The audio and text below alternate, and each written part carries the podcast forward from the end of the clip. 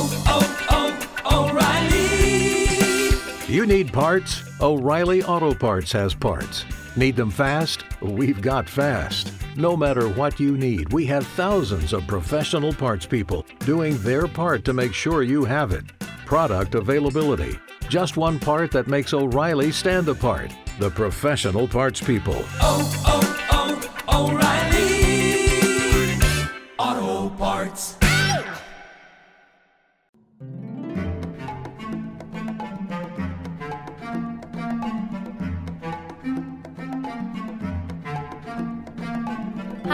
Jess, Hi, I'm Kristen. and this is Rediscover, a conversation where we travel through everything that makes up the essence of who we are and how to live authentically and imaginatively. Here, we invite you to join us as we explore and discuss a little bit of, well, everything. From Disney to cultivating your most authentic life to deepening your relationships and talking about the real stuff. We hope you'll find this a space that speaks to you, encourages you, and brings a little bit of magic into your day. Hi there, I'm Jess, Hi, everyone. I'm Kristen. and welcome back to this week's episode of Rediscover. We have a very special guest joining us today, my really dear friend, Bobby Asen. Hello, everyone. Thank you guys so much for having me on this week. We are so thrilled that you're here. We are here at Walt Disney World visiting Bobby, who lives here in Orlando, and it's a lovely Florida thunderstorm outside. So if you hear some thunder in the background, it's just some Zen ambiance. The thunder is rolling in. Our timing is perfect. What could be more appropriate? Get cozy.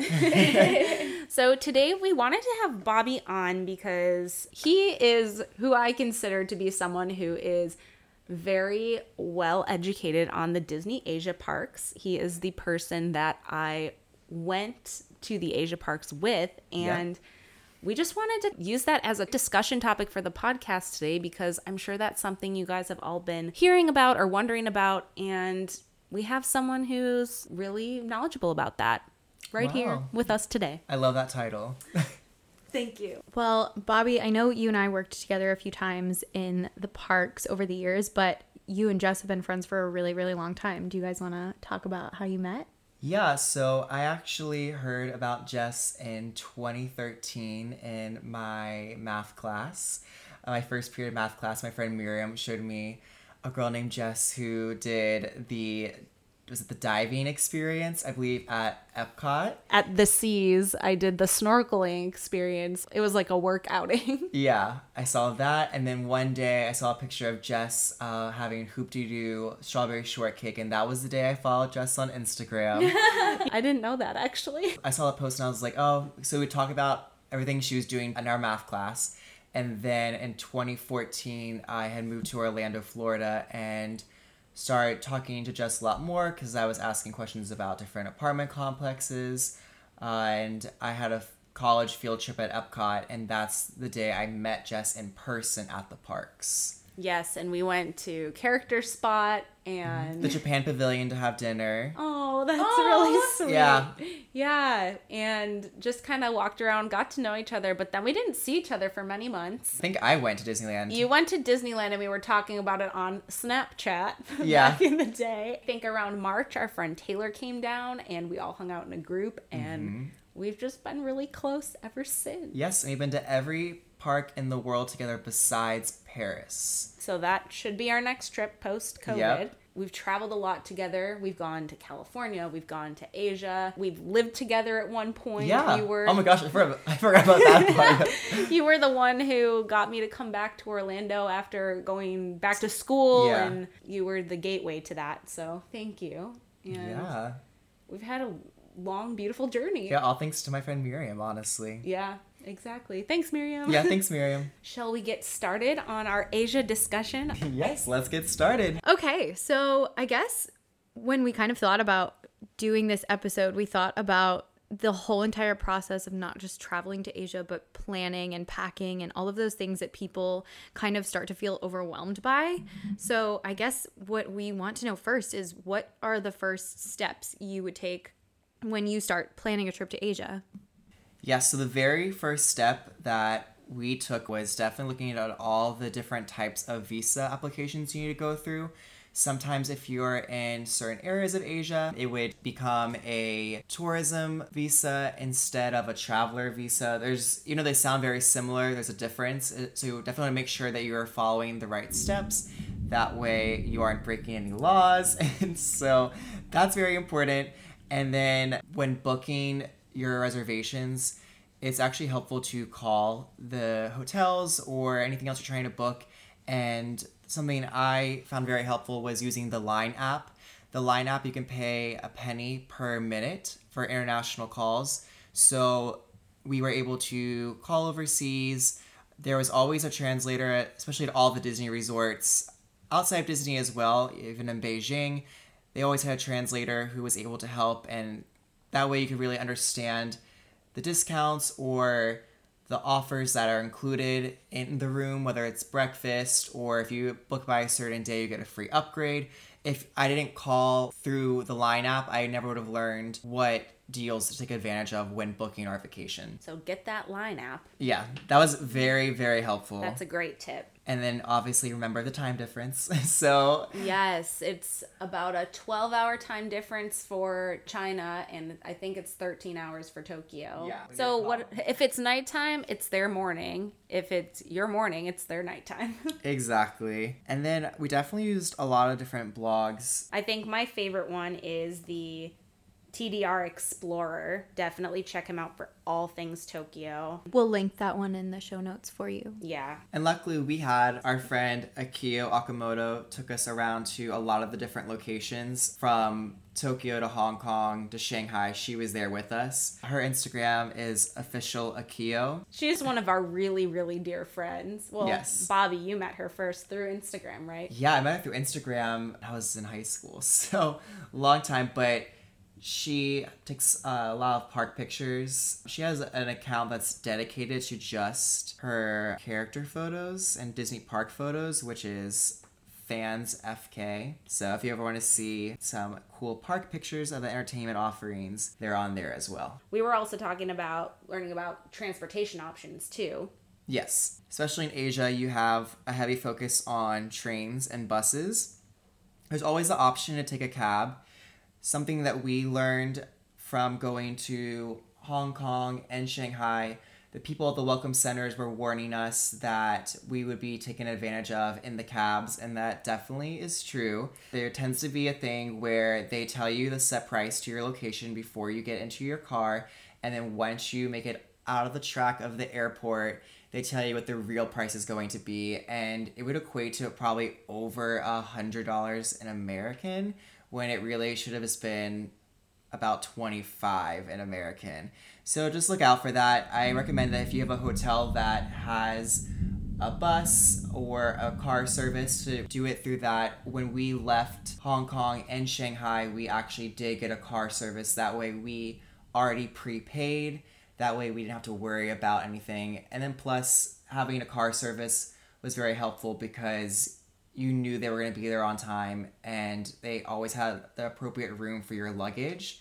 So there was no surprises when going back to the airport and they know the terminals and everything pretty well. And one of the services that we were able to use that's similar to Uber or Lyft in America is DiDi in Shanghai. So that's one to look up as well.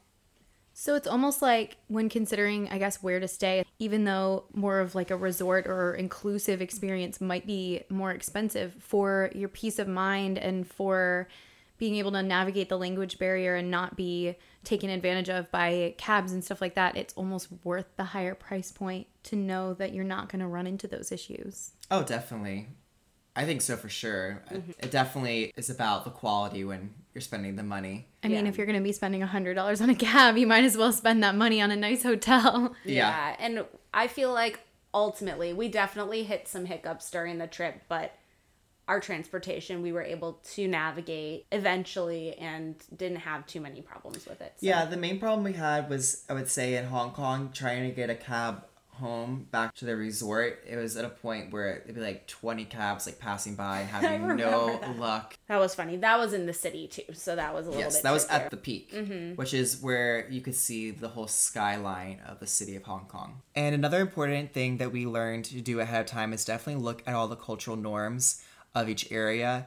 we learned that, you know, customization for food is not very friendly. Some areas just don't change the food. I remember we went to a ramen bar and Jess was trying to order, she would say, Can I have this without egg? Or can you make this without egg? And they would say, Yes, we can make it without egg, but we don't.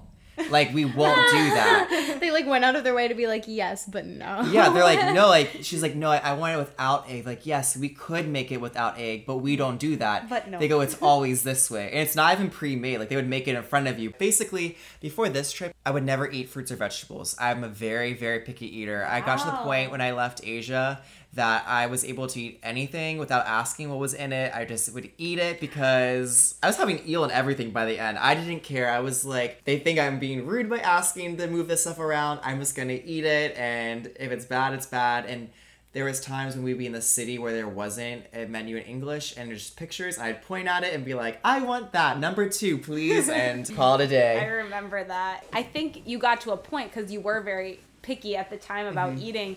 You're like, well, I'll try everything once, and by the end, you were eating anything and Everything, everything. yeah. That's amazing. So it forces you out of your comfort zone. but Definitely. That's a good growth experience. There's a lot of different things in the cultural norms that are very handy to know.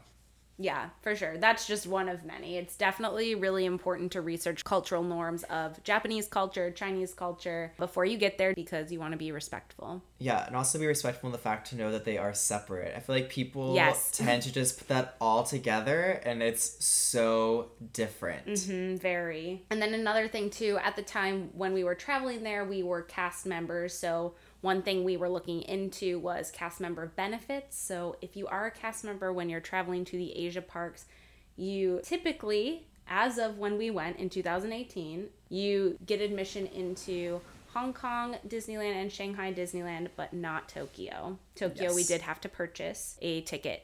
And Shanghai Disney and Hong Kong also do get cast member discounts for hotel rooms. They do not get discounts for anything in Tokyo Disney. I think your discount only works at Tokyo Disney if you go to a official Disney store like you would have at your mall, but the stores in the parks and the hotels, the hotels themselves, food and beverage, nothing takes a discount from an overseas cast member ID. Yeah, and this is because Tokyo Disneyland is not technically owned by Disney, it's owned by Oriental Land Company, so mm-hmm. that's why there is a separation there. How much time do you think you need to do either just Tokyo, just Shanghai, or if you're going to do the trifecta and do all three Asian parks, how much time do you think you need to really see everything and feel like you got a really good taste of it all? So we did two weeks to do all the Asia parks. Our order was we went to Tokyo, went to Hong Kong, then we went to Shanghai, and we went to Beijing just to end our trip to go to the Great Wall of China because in our trip we wanted to see the culture outside of the parks. I thought two weeks was pretty great. We did a whole week solid though in Japan because we wanted to take a lot of time to do outside things like going to Hakone so we can see parts of Mount Fuji and on a bullet train. Went to Sanrio Puroland, which is Hello Kitty Land. That was amazing, by the way. Sanrio Puroland is definitely worth the trip if you're even like kind of interested in Hello Kitty and kawaii culture. Yes. That was like that was like Disney Part 2. even a week I felt was too short in Japan, but we did three days in the park. Uh, the rest of the week exploring the city. In the park, the tickets that we got, we got a three day park ticket, but the third day is the only day you can park hop. The first two days, they want you to spend a full day in each park. You can't just mix and match. So our first day, we did Tokyo Disney Sea, and then the next day we went to Tokyo Disneyland. And then the third day, we were able to kind of conquer everything that we didn't get to do the first day in those parks. Yeah. Yeah. And I would say I felt like we were able to do most everything. We missed Space Mountain and Splash Mountain, but because we have those at home, we figured we'd see the more unique offerings. Maybe Splash Mountain wasn't running. The day we left Tokyo, it actually snowed. So it tells you how cold it was. So we definitely, I don't think, had any desire to go on Splash Mountain either. We were in there in March. We couldn't have made it happen, and we got there at Park Open each day. So to put it in perspective, too, if you're trying to see every show at the parks, It's kind of next to impossible. You would definitely need more than three days if you're trying to see all the shows. The shows and Tokyo Disney work as a lottery system, so each day you get to put your ticket into a machine and it'll tell you if you were successful or not successful. If you are successful, it tells you what show you want a ticket to. Otherwise, the shows in the park only allow you to queue for one of their showings. So, Big Band Beat is a really popular show in Tokyo Disney Sea. So, there's only one show where you're allowed to wait in line for it for standby, and that line was over three hours long. Or if you won the lottery for all the other five showings of that day, you got to just go in to your assigned seat. So if you're trying to see all the shows, you definitely need more than three days. It's very hard to see all the shows. Not talking about the parades, I'm just meaning the stage shows themselves. Even actually firework viewing, they have benches, and you would actually have to win a seat to watch the fireworks from that viewing area. You can watch it from far away, but if you want the good spot, you need to win a ticket. Yeah. Um, so essentially, I would say two weeks, we fit everything in. One week in Tokyo, one week splitting up Hong Kong and China. That part was rushed because we basically got one or one and a half days in the theme park and then one day in the city. So if I was to do it again, I think I would prefer to do two weeks in Tokyo solid and Yes. then do Hong Kong and Shanghai in one trip and see more of China. Or if I was to do it all together and I had the luxury of three weeks, I'd probably do at least three weeks for both Disney parks and sightseeing. Yes, that's. I think that's a great answer. You definitely can conquer it all in two weeks. I know it's hard for a lot of people to get vacation for longer than two weeks. You definitely are able to get a good sense of all the parks. Two days in Shanghai was enough for us, I believe. Two days in Hong Kong was pretty good because Hong Kong is, I think it's actually smaller than Disneyland.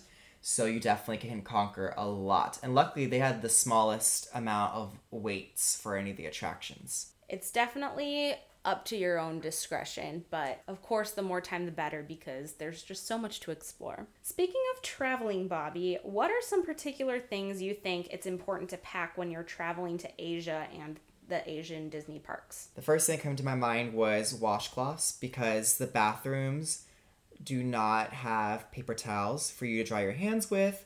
So you'll notice in the park, you'll be wondering, like, why I see all these cute washcloths everywhere with all these Disney characters. Yes, I always wondered about that. And they're very cute. Yes. I bought so many washcloths because they have amazing designs. Yes. Think about how handy, like, fun face masks are currently here. So that's how, like, trendy and fun, like, the amount of washcloths are out there. Like, you see them at every cash register. Uh, but yes, definitely have those washcloths ready. When you're going to Beijing and Shanghai outside the parks, definitely bring toilet paper.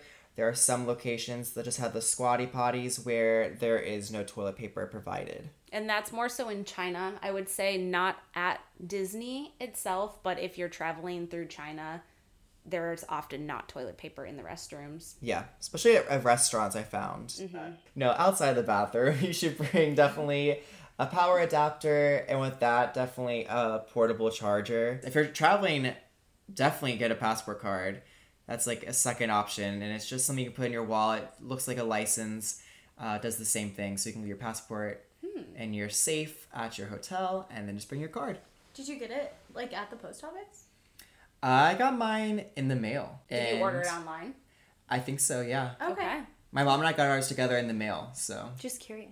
Yeah. Yeah. Great tip. yeah, get Well, your that's really passport card. Love that. Um, what do you think sets the Asia parks apart from the US ones just for those people who are used to going to Disneyland or Walt Disney World and are maybe thinking down the road? If they want to go. So the main difference is definitely the set of rules that are in the parks. So for parade viewing, if you're there early, they expect you to sit for the performances, like if it's on the street. So if you're sitting, if you're like by the curb, they expect you to sit on the curb.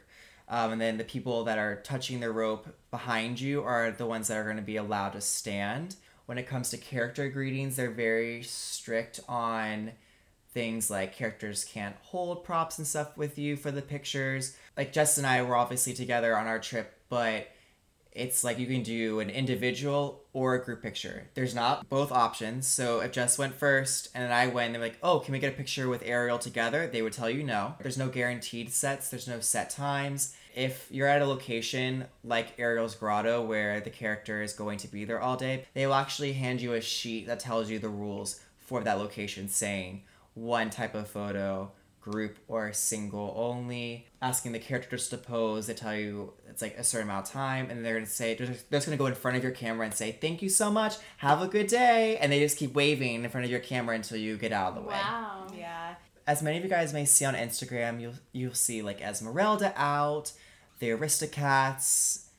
Uh, we call her Scary Godmother. Yeah. also known as the fairy godmother. She may look a little different to you guys when you go to Tokyo. But if you think you're gonna go to Tokyo and you're gonna see Esmeralda, that's not a guaranteed thing. It's still sporadic. So those characters that are roaming outside are not every day. So you can't just expect to see someone you see on Instagram. There's days or weeks that they won't show up in the park. It is spontaneous. That's why there's no set times. No one is guaranteed to be out unless they have indoor locations such as Mickey Mouse in his house in Toontown, Minnie Mouse in her house, Ariel in the grotto. Those are the friends that are always going to be guaranteed. It's really fun though, and they have cute overlays, and an overlay is an outfit that's different. It could be a seasonal overlay, or it could be just to match the land they're in. So sometimes you'll see Stitch in Tomorrowland, and he's not wearing any type of costume. But in Tokyo Disney Sea by the temple is wearing an outfit that matches the land. So when you see him on a different day, he could look completely different in a brand new outfit. Characters are definitely an extreme difference out there in Asia. Yeah, and you have like Indiana Jones, who doesn't even exist in the U.S. parks. Mm-hmm. Angel from Lilo and Stitch, the TV show. The three caballeros are out. Yeah, very random characters. Oh, the monkeys from the Jungle Book. They were just roaming. yeah. It's so interesting how that is actually effective there. I remember here a few years ago, they were like, we're going to have Gaston do roaming sets. He's just going to be walking around Fantasyland. And so there's Gaston just walking around Fantasyland, and everyone was like, just on top of him and because they weren't used to it they're used to waiting in a line meeting a character doing the whole interaction and walking away so it was like they were trying to retrain the american guests and they Yes. were not having it And I think a lot of that has to do with the cultural differences over Yeah. in Japan. Everyone's very polite. Also, if they find that there are people forming a section where there is a cast member door, they will have no entertainment come out. Oh, like- they'll just punish you they'll be like They yes, they, they will punish the guests. There will be days if people are waiting that that character never goes out. That's like due to people leaking set times, but mm. don't Oh. form a oh. line, don't form around. Just have your eyes opened. And don't have expectations for who you want to see either. I think it's better to be detached and be delightfully surprised by running into a character rather than Yeah, it's so fun. and find one. to see the seven dwarfs just marching down Fantasyland by Dumbo. It's just a fun, different experience. And I would say a lot of this discussion we're having right now is about Tokyo specifically. In Hong Kong and Shanghai, there were more lines and more sets, I would say. Oh, but yeah. There was still some roaming. They have their characters listed on the apps, unlike Tokyo Disney. And mm-hmm. then also, when you're planning your trip to Tokyo Disney, if you have an American SIM card, the app does not work, so you can't see any of the wait times or anything if you are using an American phone trying to use their app. Mm. All the other parks, the apps in Hong Kong, Shanghai allow you to see everything and it works, but if you are using a phone from overseas in Tokyo, it will not work. And I would say one other thing that's a little bit different there is their fast pass systems. Some of them still had printed tickets, like Tokyo. Mm-hmm. Um, Shanghai, we did have to book on the app. And in Shanghai, which I think is actually kind of cool, some people might not agree, is that you could buy additional fast passes. Yes. I like that Oh, option. Yeah, we bought one for Pirates of the Caribbean Yeah. because in your desperate hour, you can just be like, you know what? I'm just gonna buy one for Yeah, for one ride. That's Yeah. so nice. yeah. So, you know, it's nice to have the option, but it's nice to have the free option as well. Yeah. Okay, so the next question we have, we would like to know how you would differentiate what makes each park unique. So if you want to give us like a couple points of what makes Tokyo unique, Hong Kong unique, and Shanghai unique.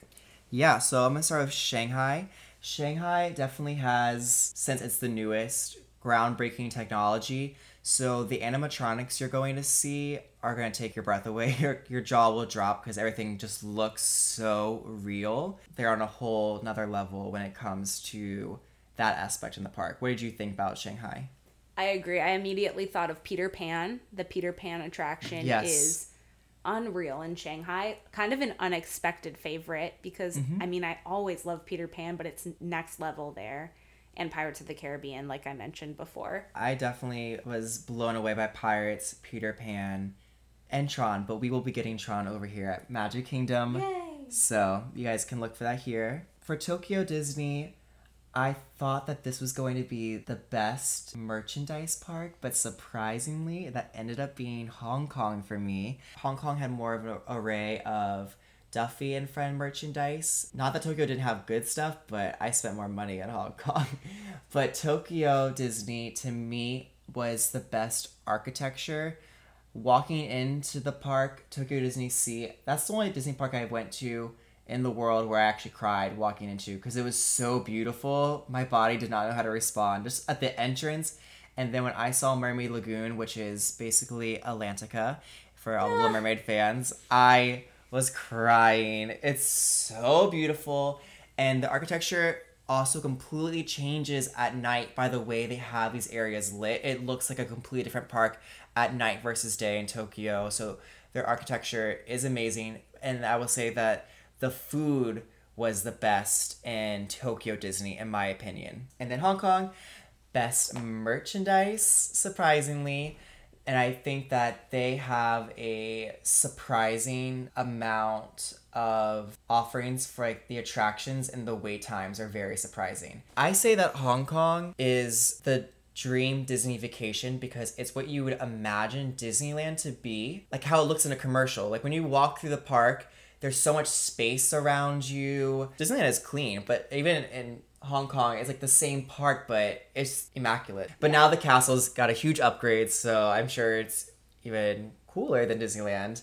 Doesn't have the feel of Walt being in that park. Yeah, I remember us going to Tokyo and we loved Tokyo, of course. We thought the merch was really cool. The rides were amazing. The architecture was amazing, but it was very crowded and kind of more chaotic. And I think when we went to Hong Kong, we were like, oh my gosh, this is just Yeah. tranquil. It, Hong Kong is like a hidden gem. You know, you have Mystic Manor, you had Space Mountain with it said five minutes and they were walk on. We rode Space Mountain, Hyperspace Mountain as our first ride in Hong Kong. We rode it three times in a row because there was no wait. Wow. Yeah, Hong Kong's amazing.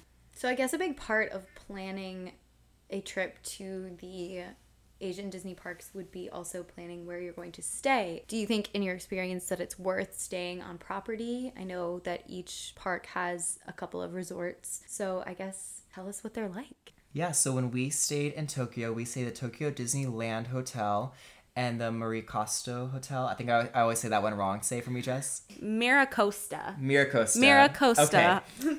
So we say Miracosta first, which is amazing. It's just like if you've ever been to California, the Grand Californian has a separate entrance into the park. So that's an amazing thing to take advantage of. If you're staying at the resort, you get to walk into the park in a separate entryway. So the theming of the Miracosta Hotel It's Italy. It's the expansion of the area of the entryway of Tokyo Disney Sea. So you'll see the gondola boats Yeah. from your room. You can see Fantasmic from your room.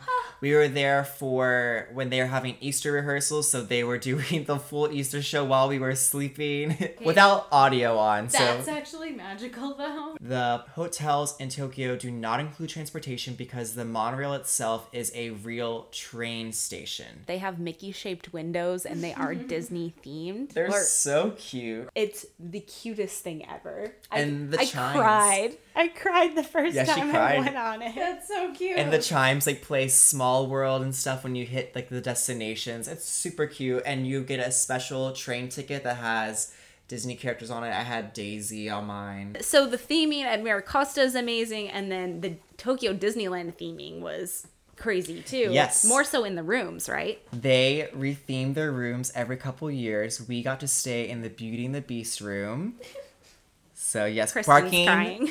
barking footstool and all. The vanity bench is the barking footstool. I did. That's where I did my makeup. He's such an underrated part of that movie. And you get matching themed pajamas in your room. Wait, what? Yeah. They give them to you? Well, you don't get to keep them. it's kind of like bathrobes here in America, where they'll leave those in your room. They give you a full set of like long sleeve pajamas, pajamas with slippers. You get to keep the slippers. Okay, I remember seeing this picture of you guys and Maria wearing these pajamas. Mm-hmm. I was like, oh, that's so cute. They bought matching pajamas. Wait, what? Yes. Yeah, it's And- the Going. Goodbye. And the rooms all give you amenity kits for everyone. This is for all the Asian hotels.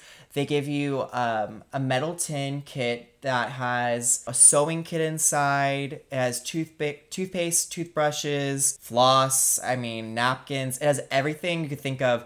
And that's why when we have guests at Walt Disney World that come from Asia, they will come and be like, "There's no toothbrush in my room," and so yeah, they all include that. So the pajamas and the slippers, it's all just like part of the room. I love it. And then so we stayed at Miracosta and Tokyo Disneyland Hotel in Tokyo, and then Explorers Lodge at Hong Kong Uh, Disneyland. love that. That is Aulani meets Animal Kingdom Lodge. Meets Adventureland. Yes, it's so beautiful. The food is great. Also, keep in mind if you ever order water anywhere at the resorts or in the parks, it's going to be steaming hot water because they don't drink cold water. Do they have bottled water like to to buy? Can you purchase bottled water that's cold? I don't remember it necessarily being cold. It would be probably lukewarm. Yeah. Ice is kind of How did rare. you survive? Isn't that a great question? I always need ice in my water. Anytime so- we're anywhere, she's like ice water with lemon. Yeah. I just know that I every know. morning we would just take the, they would put new bottles of water in the fridges at any Disney hotel we stayed at. And that was kind of us the commitment. I'd always just would grab the two bottles. Like Okay. it was like kind of like two bottles for each person in the room. Yeah. Awesome. And we stayed at the Toy Story Hotel in Shanghai. Toy Story was pretty The convenient. to Toy Story park. Hotel is considered the value resort of Shanghai Disney. It's cool because they still have roaming characters in the lobby from Toy Story. You still, even as a value resort, get all like, the amenity kits. You get the slippers. They have a good quick service, I would say, as well. And they had great transportation.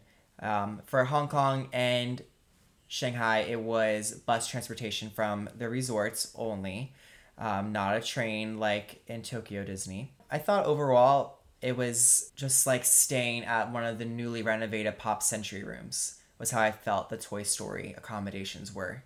Yeah, I agree. So I think if I was to skip one, probably Shanghai. Yeah, but they have a grand hotel that's very nice, but that one did not have a cast member discount. That's the only reason we didn't stay there. Is that the Shanghai Disneyland Hotel? Yes. I'm looking at it right now on the website and I'm like, okay. Yeah. so I guess it sounds like these hotels are pricey, like they're expensive, but it sounds like the convenience, the amenities, like the things that are provided for you that you don't have to worry about in the proximity to the parks. It almost sounds like, you know, if you're going to save up and do this trip, you might as well just do it, you know? Yeah, I would say that if you can do it, it's worth it. yeah, and the theming's The theming's unbelievable. And I think what we really lucked out with is we were all splitting the rooms because it was me, Bobby, and Akiyo, sometimes our friend Maria too. So that mm-hmm. did help with the price point. and so bring friends. yeah, and the lodging is very easy because if you have three people, a lot of the rooms have three beds already, but additionally, the couches are usually always pull outs. The rooms are set up as like one king bed, two queen beds, or if they had three twin beds, it would be a pull out couch.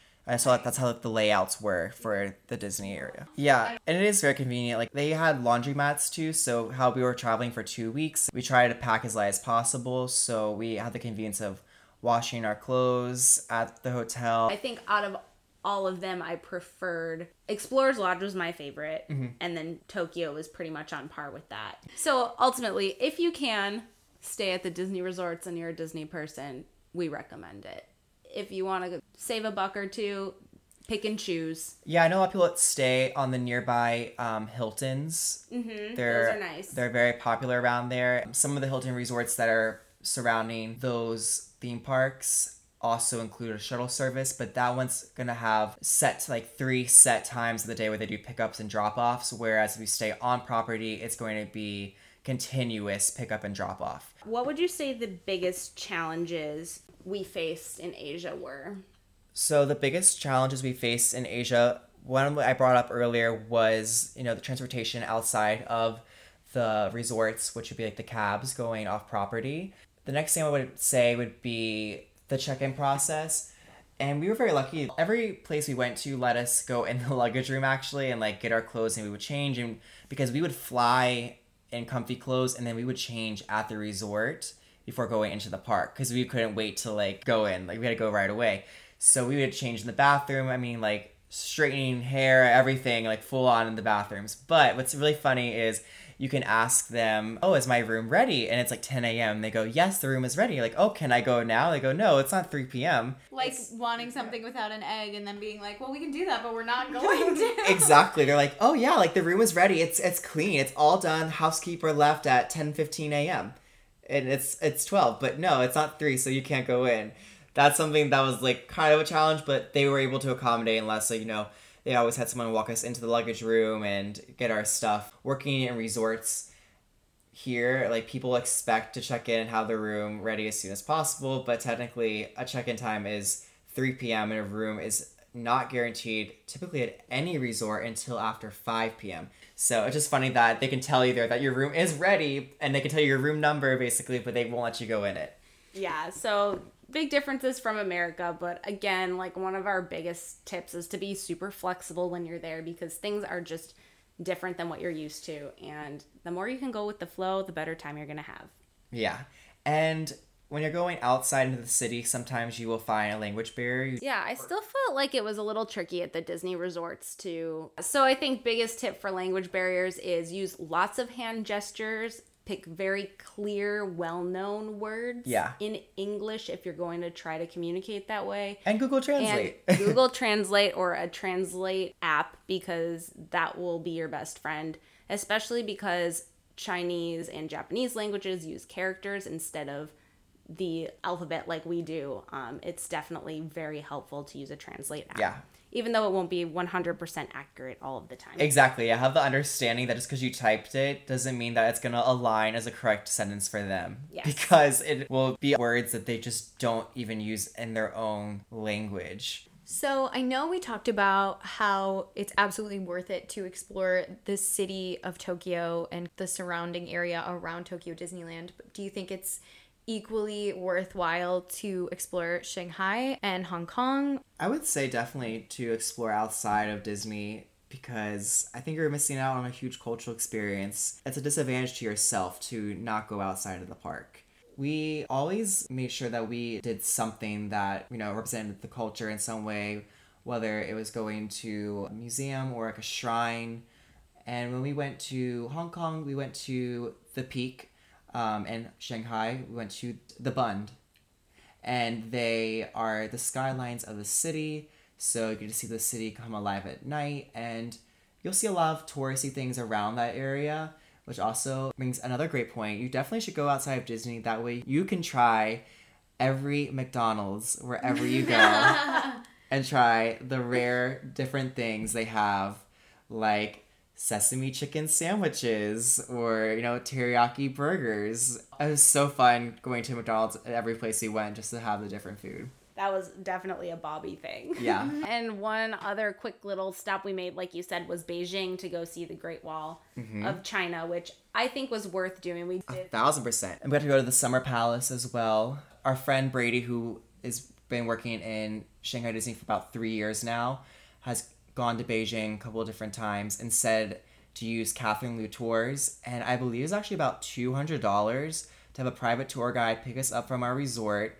It included our meals, and then from having our meals included and going to the Summer Palace and the Great Wall of China with a translator and, transportation. Yeah. And I think that also include like the express pass to not wait in the full line to go up the ski lift to the Great Wall and included the transportation down, which is the The uh, toboggan. Toboggan, yes. we tobogganed. Like you said, definitely so many things to do outside of the parks. And again in Tokyo, we did Hakone to see the same structure as the Japanese pavilion in Epcot. Yes, the gate the gate. for the shipping goods. Mm-hmm. Um, from there, if depending on the weather, you can see Mount Fuji. We went to an onsen that had multiple different pools and water slides. And we also went to Asakusa to see more architecture. We did Sanrio Puroland to see Hello Kitty and Friends and Shibuya Crossing. And Harajuku, all kinds of different things. And Harajuku, which was our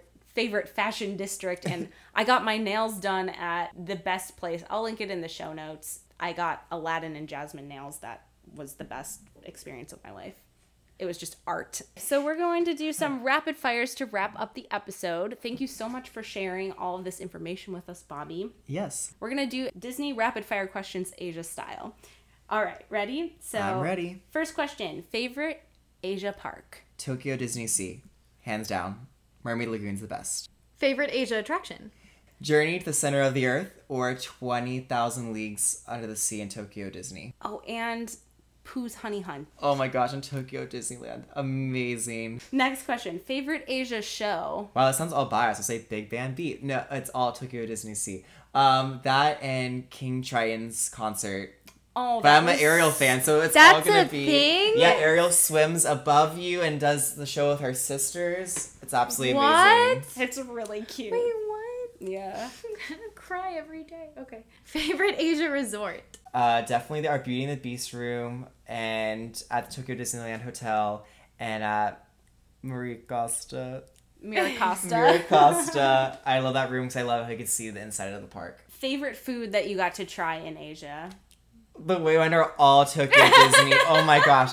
The quick service attached to 20,000 Leagues Under the Sea. They had a the deal. Yeah. It was where you get to pick five different um, types of Asian cuisine with a drink and a dessert, and that was amazing.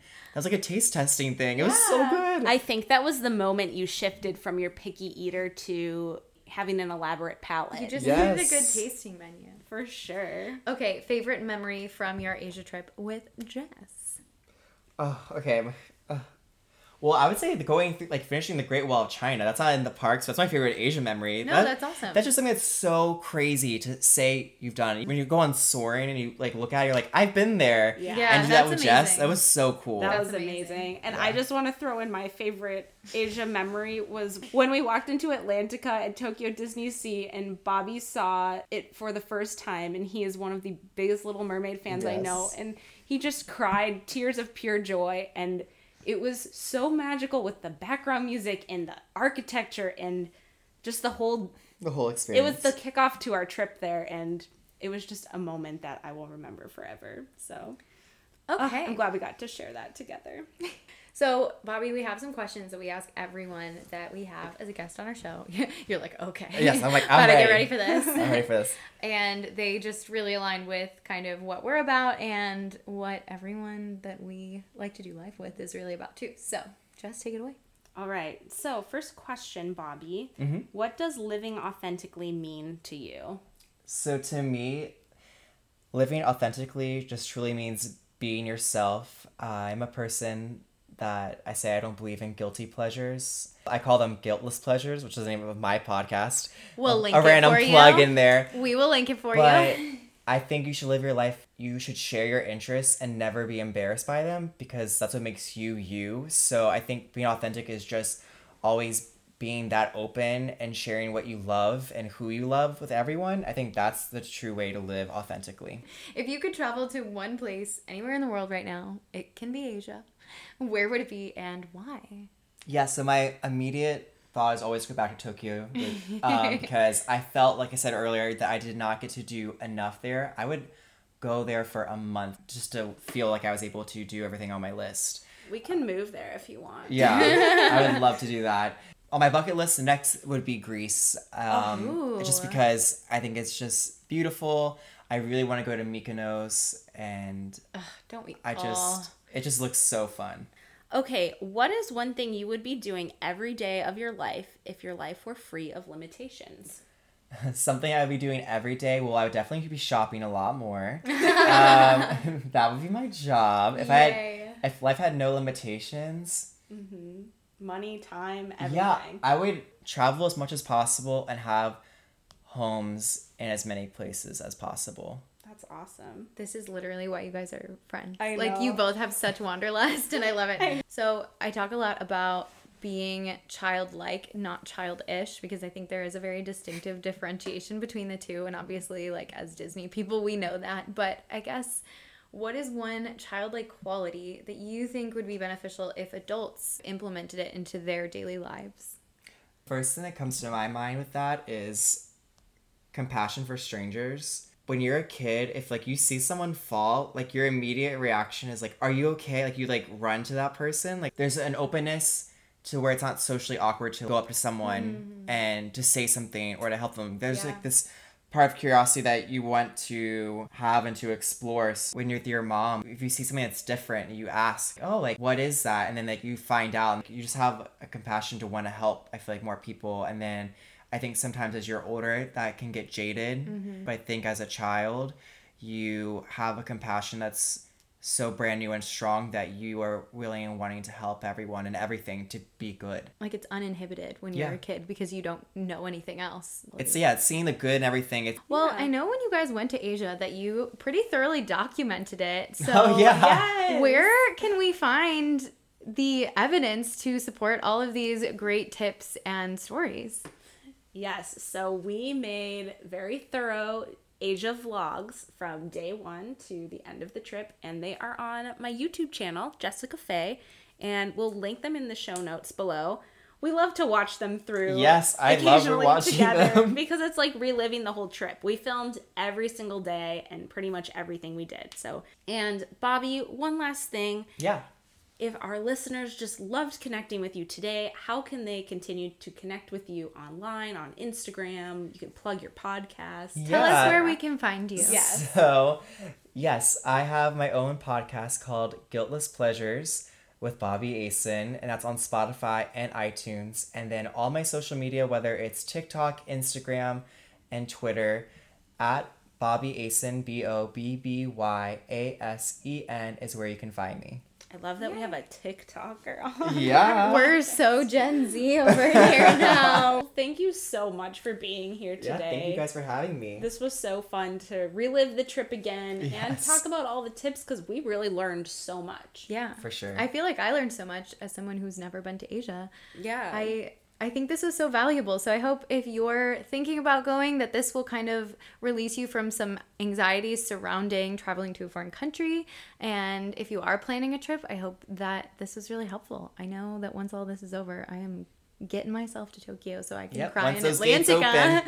yes, this definitely was a great podcast for daydreaming about your next trip after COVID. And of course, anything we said today is subject to change just due to the pandemic. However, I'm sure that there will be plenty of resources to help you find your way post COVID. And we will link everything that Bobby and Jess spoke about in the show notes, as well as Jess's YouTube channel, so you can actually watch the vlogs.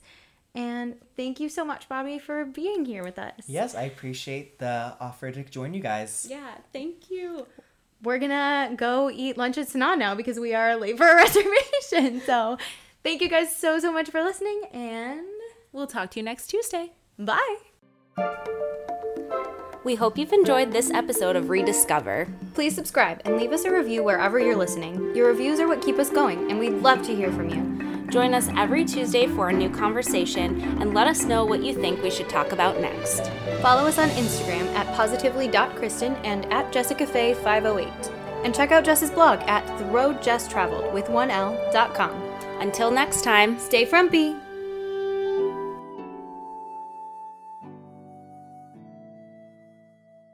Waiting on a tax return? Hopefully, it ends up in your hands. Fraudulent tax returns due to identity theft increased by 30% in 2023. If you're in a bind this tax season, LifeLock can help. Our US based restoration specialists are experts dedicated to helping solve your identity theft issues. And all LifeLock plans are backed by the Million Dollar Protection Package. So we'll reimburse you up to the limits of your plan if you lose money due to identity theft. Help protect your information this tax season with LifeLock. Save up to 25% your first year at LifeLock.com slash aware.